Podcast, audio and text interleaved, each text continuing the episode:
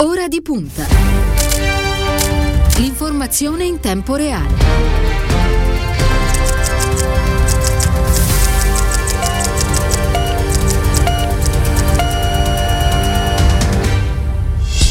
Nuovo appuntamento con ora di punta in questo venerdì 28 di maggio. Buon pomeriggio, bentrovati all'ascolto da parte di Cristiano Bucchi. Un saluto a Elenia Daniello che quest'oggi si occuperà come di consueto della parte tecnica. Allo streaming quest'oggi c'è Andrea Draghetti. Bentornato ai nostri microfoni a Pietro Bartolo. Buon pomeriggio. Buon pomeriggio. Lo ricorda, europarlamentare del Partito Democratico, anche se agli occhi dell'opinione pubblica resta il, il medico di Lampedusa, onorevole Bartolo. No, no, no, eh, sì. Credo che questo insomma, le, non possa che farle piacere. Allora, intanto grazie per aver accettato il nostro, il nostro invito. Vorrei ripartire, se è d'accordo, dalla, dall'attualità, dalla strettissima attualità, perché stamattina è arrivato un importante annuncio da parte del commissario straordinario per l'emergenza Covid, Francesco eh, Figliuolo, eh, il quale ha detto detto che dal 3 giugno sarà possibile somministrare vaccini a tutta la popolazione fino ai 16 anni senza più dover rispettare il criterio delle fasce di età. Figliuolo durante una visita in Umbria ha spiegato appunto che dal 3 giugno si, si darà la possibilità a tutte le regioni e province di aprire a tutte le classi seguendo il piano utilizzando tutti i punti di somministrazione, anche quelli aziendali. Questa è un'ulteriore spinta alla campagna vaccinale. Che ne pensa onorevole Bartolo? Ma io penso che è cosa buona e giusta perché se ci sono le dosi bisogna fare in fretta, prima si fa e meglio è perché è l'unica arma a disposizione a parte il distanziamento, quello che abbiamo utilizzato fino adesso, quindi l'igiene o le mascherine, sicuramente il presidio più importante quello risolutivo sono le vaccinazioni, su questo non ci sono dubbi, per cui prima le facciamo e meglio è, ma dobbiamo farle a tutti per uscire proprio da questa, eh, da questa situazione così angosciante. Ovviamente insomma, prima si riparte anche dal punto di vista economico, insomma da tutti i punti di vista. E secondo me sarebbe pure opportuno pensare, ma già si sta pensando, alla vaccinazione del mondo intero, perché dobbiamo vederla come, dobbiamo vederla come un, un problema mondiale, una pandemia significa mondiale, quindi dobbiamo vederla anche da questo punto di vista perché è necessario vaccinare anche tutte quelle popolazioni che purtroppo sono indietro e che sono, hanno delle difficoltà e che ovviamente dobbiamo, dobbiamo essere noi a pensare prima possibile, ma insomma... Pensa a una zona fatto... del mondo in particolare, eh, dottor Bartolo?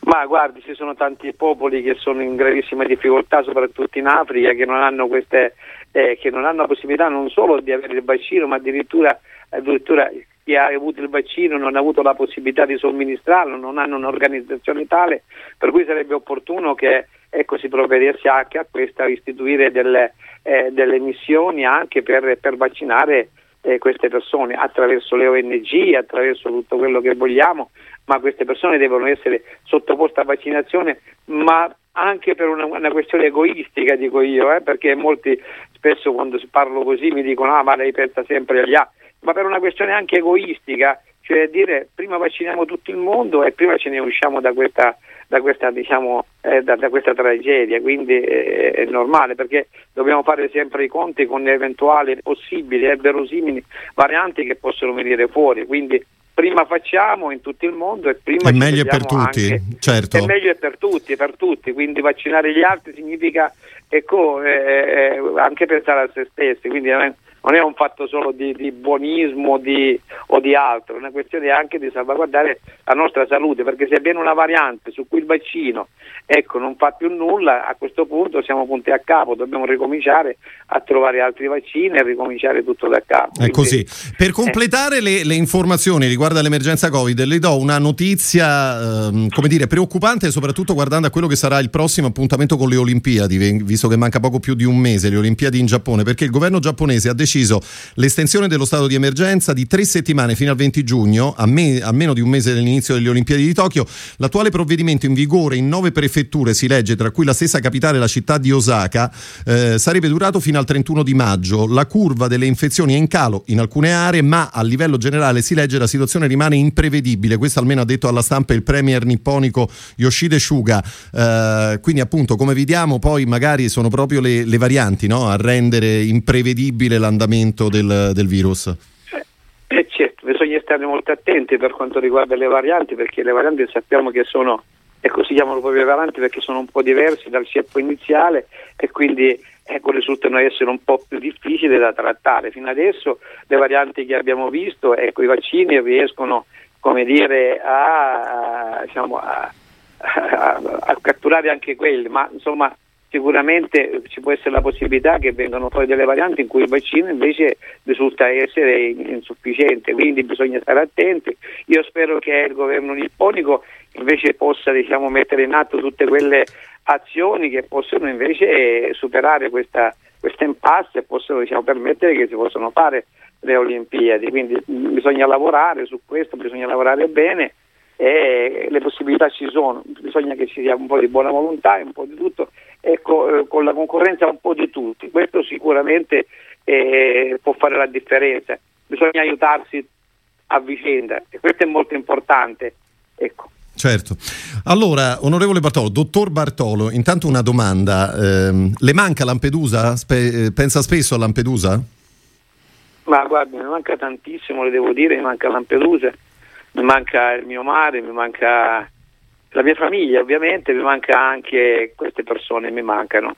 E tutte le volte che sento, eh, sento dire che stanno arrivando, sono arrivati queste persone, ecco il mio pensiero è là, tant'è che due settimane fa, tre settimane fa, quando c'è stato ecco, l'arrivo dei 2400, appena sono arrivati i primi, ho preso l'aereo e sono andato là, sono andato in banchina, sono stato sul Molo Favaloro ecco, con queste persone eh, purtroppo devo dirle che con la, con la, la buona stagione di, queste, di questi sbarchi ce ne saranno sempre di più, per cui dobbiamo essere sempre presenti e attenti e soprattutto, soprattutto ripeto, soprattutto evitare che queste persone ecco, rimangono in mare e che continuino a morire, cosa che è successo, perché questa cosa è qualcosa che dobbiamo noi evitare, perché è qualcosa di immorale, devo dire, anche se c'è qualcuno che pensa di, di, di, diversamente. Però ecco, a proposito, è, sì, eh, il nostro dovere diceva?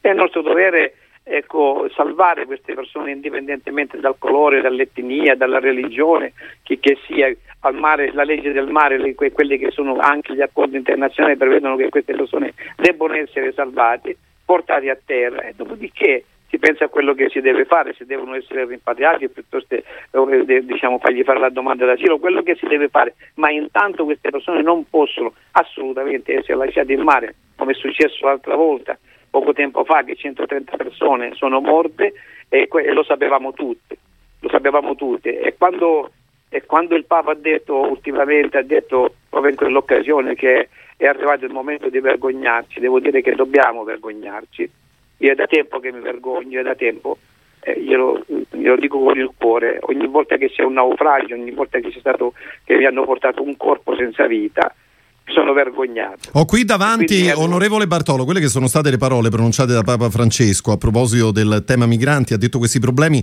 non sono semplicemente politici o economici, sono questioni di giustizia, una giustizia che non può più essere ignorata o rinviata. Si tratta infatti di un dovere morale intergenerazionale perché la serietà con cui rispondiamo a tali questioni determina il mondo che lasciamo ai nostri figli.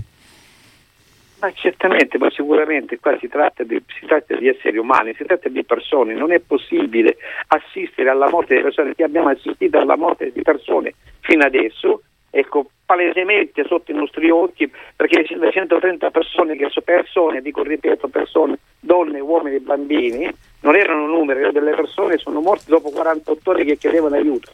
E tutti eravamo consapevoli, era consapevole Malta, era consapevole la Libia, era consapevole l'Italia, era consapevole l'Europa e Frontex, tutti, malgrado tutto questo, queste persone le abbiamo lasciate morire. E questo è veramente immorale, è vergognoso che succeda ancora questo. E non, ha, non, non, non può essere, non, possiamo andare avanti in questo modo, soprattutto in un'Italia che è una grande grande paese o, un, o, o come l'Europa che è un, grande, una grande realtà che si basa su valori che sono incontrovertibili che sono la solidarietà, che sono l'umanità, che sono, che sono le, le, il, diritto, il, diritto, alla vita, che sono il, il rispetto del diritto alla cioè è impossibile pensare che ancora oggi ecco, possono succedere queste cose. È così. Dottor Bartolo, la posso per un istante interrompere perché vorrei aggiungere a questo uh, alcuni numeri, tanto per far capire bene a chi ci sta seguendo di che cosa stiamo parlando. Allora, uh, dall'inizio dell'anno i morti accertati uh, nel Mediterraneo sulla rotta centrale sono stati 632. Ricordiamo che nello stesso periodo, nel 2020, erano stati 150. 13.700 sono stati gli arrivi via mare registrati in Italia dall'inizio dell'anno rispetto allo stesso periodo del 2020 sono triplicati. 5.000 sono i migranti invece rinchiusi nei centri di detenzione libici controllati dalle autorità del paese. Questa è una stima dell'Organizzazione eh, Mondiale, eh, dello, scusi, dell'OIM. Ehm, che, che, che, impressione le fanno questi, questi numeri? No, guarda, questi numeri anche in passato ne abbiamo sempre avuti, non è che è una novità, non è una novità, è il fatto che oggi stanno aumentando, eh, qualcuno dice, qualcuno anche come dire, si è vantato di dire quando c'eravamo noi e non vale solo per il governo giallo-verde parlo, attenzione, parlo pure per chi c'era prima, eh, i numeri erano diminuiti, sono diminuiti e non ci hanno mai, e quindi sono, sono, ci sono stati meno morti, però non ci hanno mai spiegato non ci hanno mai spiegato che fine facevano quelli che invece venivano trattenuti e restano in quelle carceri, in, quelle, in quei lagri libici. Quindi io credo che la cosa più giusta sarebbe quella di intervenire immediatamente, perché la Libia, lo sappiamo quello che succede in Libia, eh, lo sappiamo quello che succede in quei lager, in quelle carceri, in quelle, in quelle latrine direi, perché di questo si tratta, e quindi sarebbe opportuno evacuare quei campi perché eh, continuare a dire facciamo accordi con la Libia, con la Libia in questo momento quali accordi possiamo fare, con quale governo dobbiamo trattare, ma con chi trattiamo. Eh, qui in Italia abbiamo, ci sono delle bande praticamente, quindi non possiamo trattare con nessuno, tant'è che abbiamo fatto gli accordi, gli accordi paghiamo un sacco di soldi, malgrado tutto questo queste persone continuano ad arrivare, continuano a morire. Evidentemente abbiamo sbagliato tutto, abbiamo sbagliato strada, per cui è necessario cambiare strategia. Ecco, io vorrei, Bartolo, anche... certo, vorrei con lei quest'oggi provare a capire no, quale potrebbe essere una, una strada possibile. Eh, intanto ricordiamo che il prossimo 24 e 25 di giugno ci sarà un Consiglio europeo, in questa occasione sarà discusso il patto europeo sui migranti, si parlerà fra l'altro anche eh, dell'opzione di finanziamenti a, a, Tripoli. Ieri è intervenuta il ministro dell'interno, eh, la ministra dell'interno Luciana Lamorgese, ehm, l'ha fatto dalla, dalla, prefettura di Palermo, ha detto che l'immigrazione è un fenomeno complesso che deve essere governato, devono esserci interventi di partenariato con i paesi di partenza dei flussi e dobbiamo pensare a forme legali di flussi che possono essere i corridoi umanitari oppure il decreto flussi che dobbiamo rivedere in termini di quote. Possono essere queste due, due strade possibili secondo lei Bartolo? Ma queste potrebbero essere anche delle strade possibili, però quando si parla di accordi con paesi terzi, quello che prevede anche diciamo, il nuovo patto sulla migrazione, non dobbiamo pensare a partenariato o, o, o, di finanziamenti per bloccare queste persone, per controllare le frontiere. Questi finanziamenti devono essere pure tanti, a mio avviso, dovrebbero essere per fare in modo che questi paesi possano eh, crescere, possano svilupparsi e creare quelle situazioni, quelle condizioni per cui queste persone non, non, non dovrebbero avere più la necessità di scappare, di andare via vuoi per la fame, per la miseria, per i cambiamenti climatici, per tutto, o per le persecuzioni. Quindi dobbiamo creare quelle situazioni, quelle condizioni, ma questo è ovvio, sarebbe la scelta migliore quando si dice ecco aiutiamola a casa loro, ma sicuramente, ma chi vuole andare via se non è costretto? E quindi se noi siamo bravi Europa, parlo io, di creare queste condizioni con i paesi terzi e certamente sarebbe la soluzione migliore, ma questa è una soluzione ovviamente a medio e forse lungo termine, ma oggi dobbiamo pensare a quello che sta succedendo oggi, mentre noi stiamo parlando, probabilmente stanno morendo delle persone nel Mediterraneo, per cui la cosa migliore sarebbe quella di affrontare in, come dimensione interna la situazione che sta accadendo adesso, quindi intanto istituire un servizio di, di, un servizio di ricerca e soccorso in mare eh, che dovrebbe essere una, una, una, una missione europea. Ovviamente, ovviamente, con gli Stati membri eh, riveraschi e questo qua è normale però ecco, dovrebbe essere qualcosa di europeo che abbiamo chiesto, devo dire, se ne parla tanto, però ancora non, non, non, non avviene, quindi è tutto, è tutto, nelle mani ecco così, delle ONG, ONG che purtroppo vengono pure criminalizzate, lo sappiamo, però è pure vero che grazie a loro tante persone tante persone sono state salvate, per cui ecco, se non vogliamo l'ONG allora facciamolo noi, facciamo, diamo veramente un, un, dire, un colpo di rene e diamo veramente eh, eh un significato a, a, a questa a, questa situazione, quindi veramente dedicarci. Certo, senta Bartolo, dicevamo del Consiglio europeo di, di, fine giugno, ma già quella secondo lei per esempio potrebbe essere un, un momento per poi eh, come dire, stringere un, un patto intergovernativo per la redistribuzione dei migranti oppure troppo presto? Ma potrebbe essere diciamo, un momento giusto. Io apprezzo tantissimo diciamo, la, l'insistenza da parte del, del nostro Premier Draghi che ha voluto inserire fortemente questa, eh, questo tema in, questo Consiglio e io credo che la soluzione in questo momento, in questo momento dico, sarebbe quella della della ricollocazione per queste persone che arrivano, vuoi, vuoi, vuoi mettere tutto, tutto, quello che vuoi, tutte, tutte, tutti i filo spinato e muri che vuoi, ma la gente, questa gente non ha alternativa, quindi ti imbarca, sa pure di dover morire, allora le persone che arrivano, che andiamo a salvare, che andiamo a prendere e che dobbiamo andarle a prendere e salvarle, queste persone devono essere ricollocate ricollocate su tutti gli Stati membri. Ecco, se poi c'è qualche Stato che non, che non le vuole, che sappiamo quali sono, quali sono, poi si prenderanno dei provvedimenti. Però, viva Dio, non può tutto caricarsi sulle, sui paesi di primo approdo quanto che, come prevede sia l'attuale regolamento di Dublino 3, ma è previsto anche dal nuovo patto sulla migrazione, non è cambiato nulla, non cambia niente,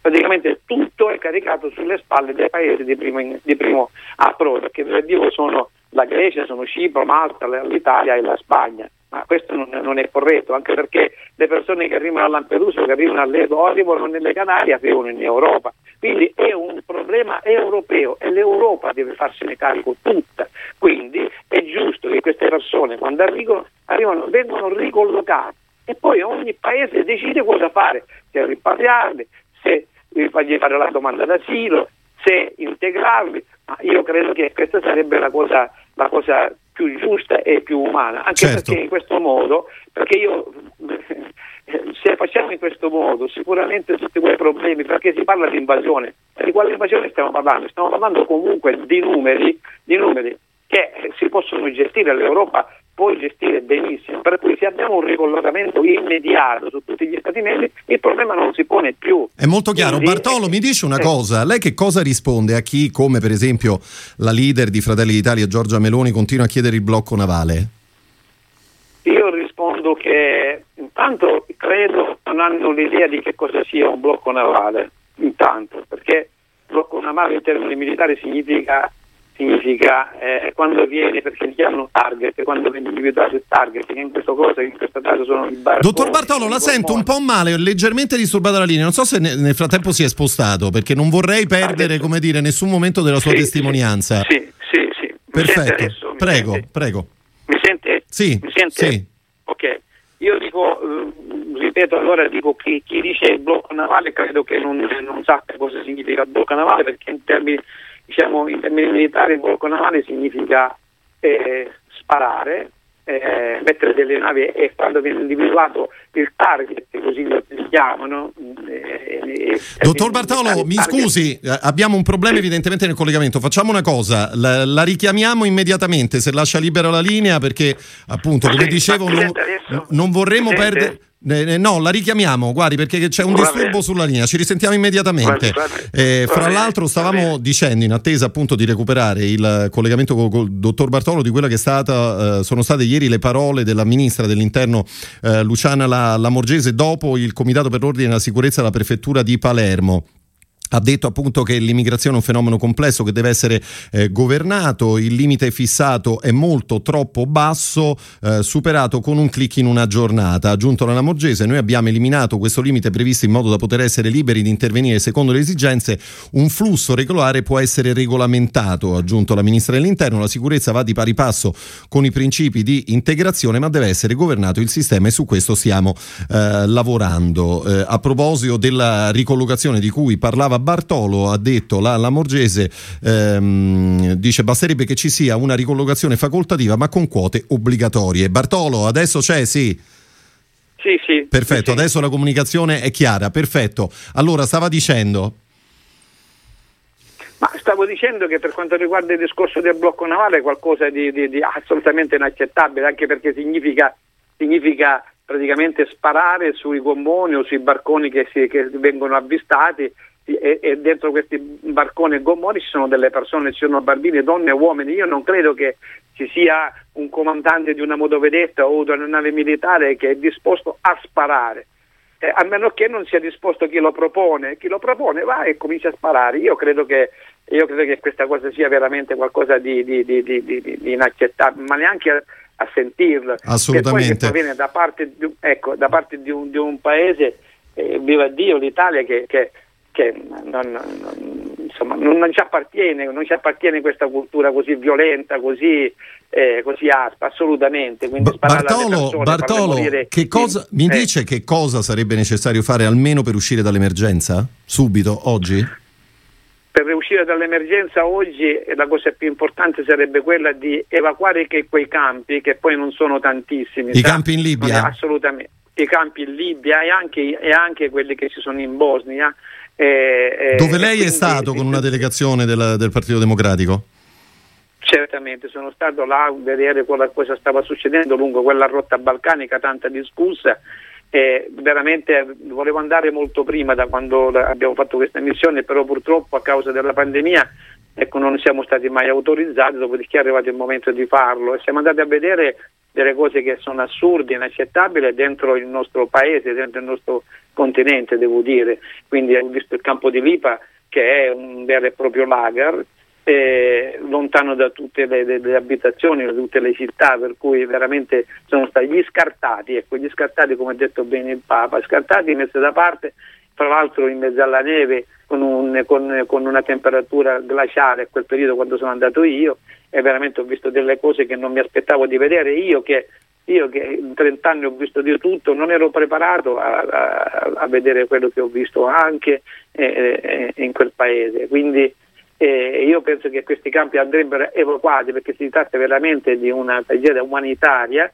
e che non è accettabile assolutamente e l'Europa non può, non può eh, semplicemente mettere a disposizione soldi. Ecco, pago Erdogan, pago la Guardia Costiera Libica, pago la Bosnia Herzegovina, non è questo il modo di affrontare il fenomeno della migrazione, perché per affrontare il fenomeno del fenomeno non parlo di problemi, eh, il fenomeno della migrazione che è un fatto strutturale, ancora oggi parlano di emergenza, emergenza, ma quale emergenza? È un fatto strutturale, cioè dobbiamo fare una ragione e dobbiamo affrontarlo come tale, con intelligenza, con razionalità e lungimiranza, anche perché ecco, eh, entriamo in un altro campo. Queste persone ci possono aiutare, non dico che abbiamo bisogno di queste persone, io dico che queste persone ci possono aiutare perché noi abbiamo bisogno di aiuto. Noi siamo un continente vecchio, un continente con un, un, calo demografico che è impressionante, è una società dove non c'è una, un, un ricambio generazionale, è una società persa e noi siamo destinati. Quindi abbiamo bisogno, ma soprattutto ci possono aiutare queste persone dal punto di vista demografico, culturale, economico, dal punto di vista sociale, dal punto di vista, tutti i punti di vista, anche medico-scientifico, sa? Io adesso ne parlo da medico perché loro portano il loro bagaglio ereditario, portano il loro DNA e la missione del DNA, del bagaglio ereditario ci fa, ci fa diventare più forti, d'altronde noi siamo il frutto anche se oggi lo vogliamo negare, ma noi siamo il frutto di questa contaminazione, soprattutto l'Italia, che poi ci ha portato a essere quello che si chiamano la culla della cultura, ma noi è dovuta a questo, quindi oggi perché rinneghiamo tutto questo? Eh, questo non è possibile assolutamente. Eh, questa è una bella domanda. Senta Bartolo, mi dice una cosa, ehm, uh-huh. quando ha visto i corpi di quei bambini morti abbandonati sulla spiaggia di Zuara in Libia, eh, fotografie sì. che abbiamo ritrovato eh, questi giorni sulle prime pagine, che cosa ha pensato?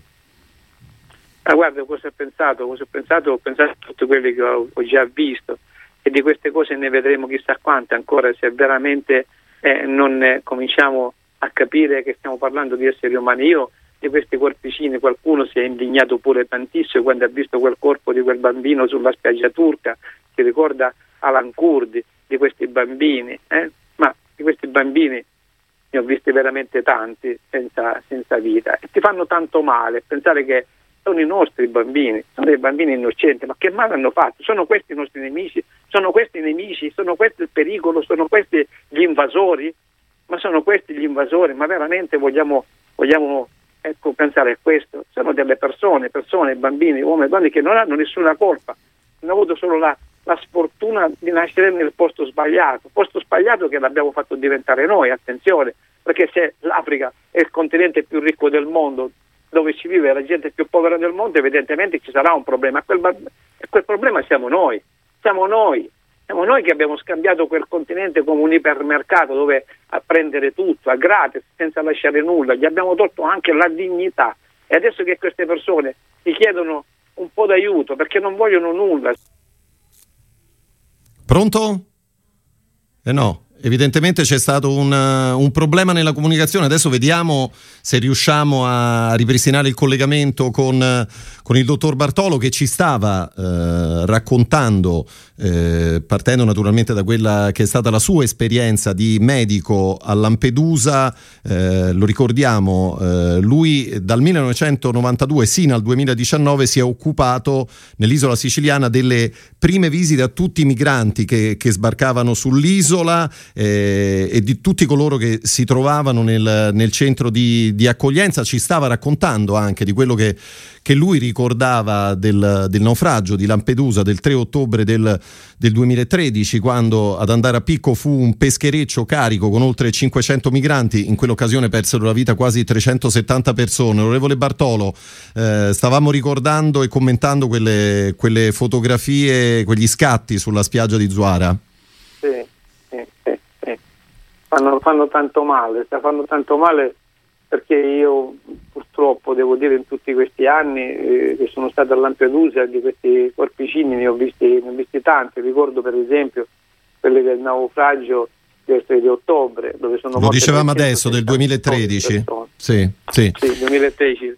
Sì, sì. Senta Bartolo, siamo, siamo, in chiusura, io però c'è un'ultima cosa che le vorrei chiedere, eh, tornando a quegli anni, a quei suoi anni a Lampedusa, che poi vanno dal 1992 al 2019, giusto all'incirca?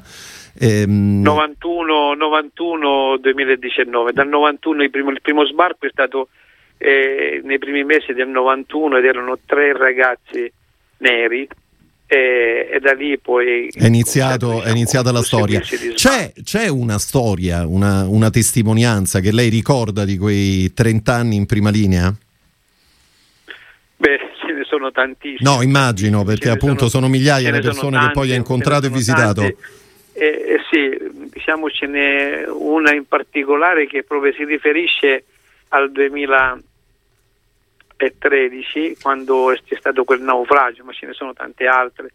Eh, però una che ricordo con, con, piacere devo dire perché poi alla fine è una storia che finisce bene, ma ce ne sono tantissime e questa è quando è arrivato un peschereccio di un mio amico che era, eh, che era accorso immediatamente per salvare quelle persone e ha portato, ha portato 19 superstiti ragazzi, tutti uomini, e poi aveva preso Domenico aveva pensato anche a recuperare quattro cadaveri e io mentre visitavo i, i vivi che avevano dei problemi respiratori, un'ipotermia, i vigili del fuoco sono saliti a bordo per rimettere quelle quattro persone decedute dentro i sacchi, quelle per cadaveri che io odio, ma prima di chiudere gli ho detto di aspettare perché dovevo verificare il decesso. I primi tre erano sicuramente tre cadaveri erano rigidità cadaveriche, erano tre ragazzi giovanissimi, giovanissimi, e poi c'era una quarta che era una ragazza, non era rigidità cadaverica, dico magari sarà morta da poco. E mentre parlavo con il mio amico, il comandante Domenico, che era, piangeva, era disperato, mi voleva raccontare, si voleva scusare perché li aveva salvati poco, guardo un po'. E quindi eh, adesso glielo impediscono, possiamo perdere. E quindi mentre parlavo con lui ho preso il polso di questa ragazza per dire ok va bene, è deceduta, come faccio sempre ovviamente, invece mi è sembrato di sentire un battito. E allora ho chiesto a Domenico di fare silenzio, dico guarda forse che questa ragazza è viva. Ha detto ma no Pietro, era già morta quando l'ho preso, un'ora fa l'ho presa dico guarda stai un po' in silenzio, può essere che mi è sembrato di sentire un battito e così ho aspettato, ho aspettato altri 30 secondi, un battito, i battiti cardiaci, voi lo sapete, sono uno ogni secondo, mica ho ascoltato ancora per 30 secondi, ho sentito un altro battito, ho capito che ancora c'era, del, c'era era viva e allora ho detto Domenica aiutami a prenderla. Lui con una forza incredibile mi ha catapultato sulla banchina su quel polo, molo, molo favaloro, l'ho portata a polambulatorio, l'abbiamo rianimata, l'abbiamo ventilata, l'abbiamo fatta anche una puntura intracardiaca di adrenalina per cuore di quella ragazza. Ha cominciato a battere, a battere, di nuovo regolarmente, quindi che Bratte, che Bratte è tornata a vita. E questo veramente è stato qualcosa di, che mi ha, mi ha, colpito, anche perché che Bratte dopo, dopo, dopo due anni con, con una mia grande sorpresa è venuta a trovarmi, mi ha fatto una grande sorpresa a Lampedusa e non, volevo, non volevo credere ai miei occhi, devo dire, è venuta per ringraziarmi, è venuta per ringraziarmi. Sono delle persone straordinarie, riconoscenti e mi hanno insegnato tanto, ma tantissimo.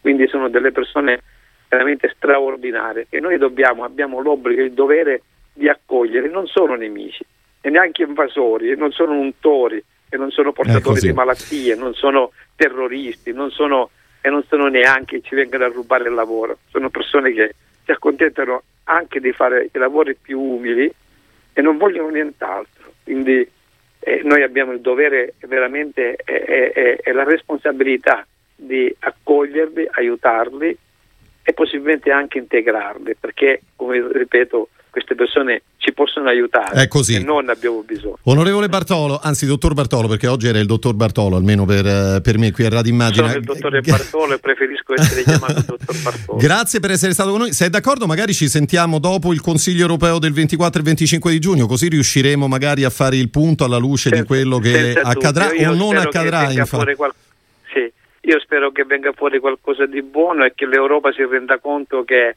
ecco, stiamo parlando di esseri umani perché ogni tanto ci vuole anche oltre che a pensare con la testa bisogna anche metterci un po' di cuore. È così, è importante anche quello, soprattutto quello. Pietro Bartolo, grazie, buon pomeriggio e buon lavoro, a presto. Grazie a voi. Arrivederci e grazie. Noi con questo siamo giunti al termine della prima parte di Ora di Punta. Non andate via, restate con noi perché ci ritroveremo tra poco. Questa volta parleremo di, di cinema, di grande schermo. A tra poco.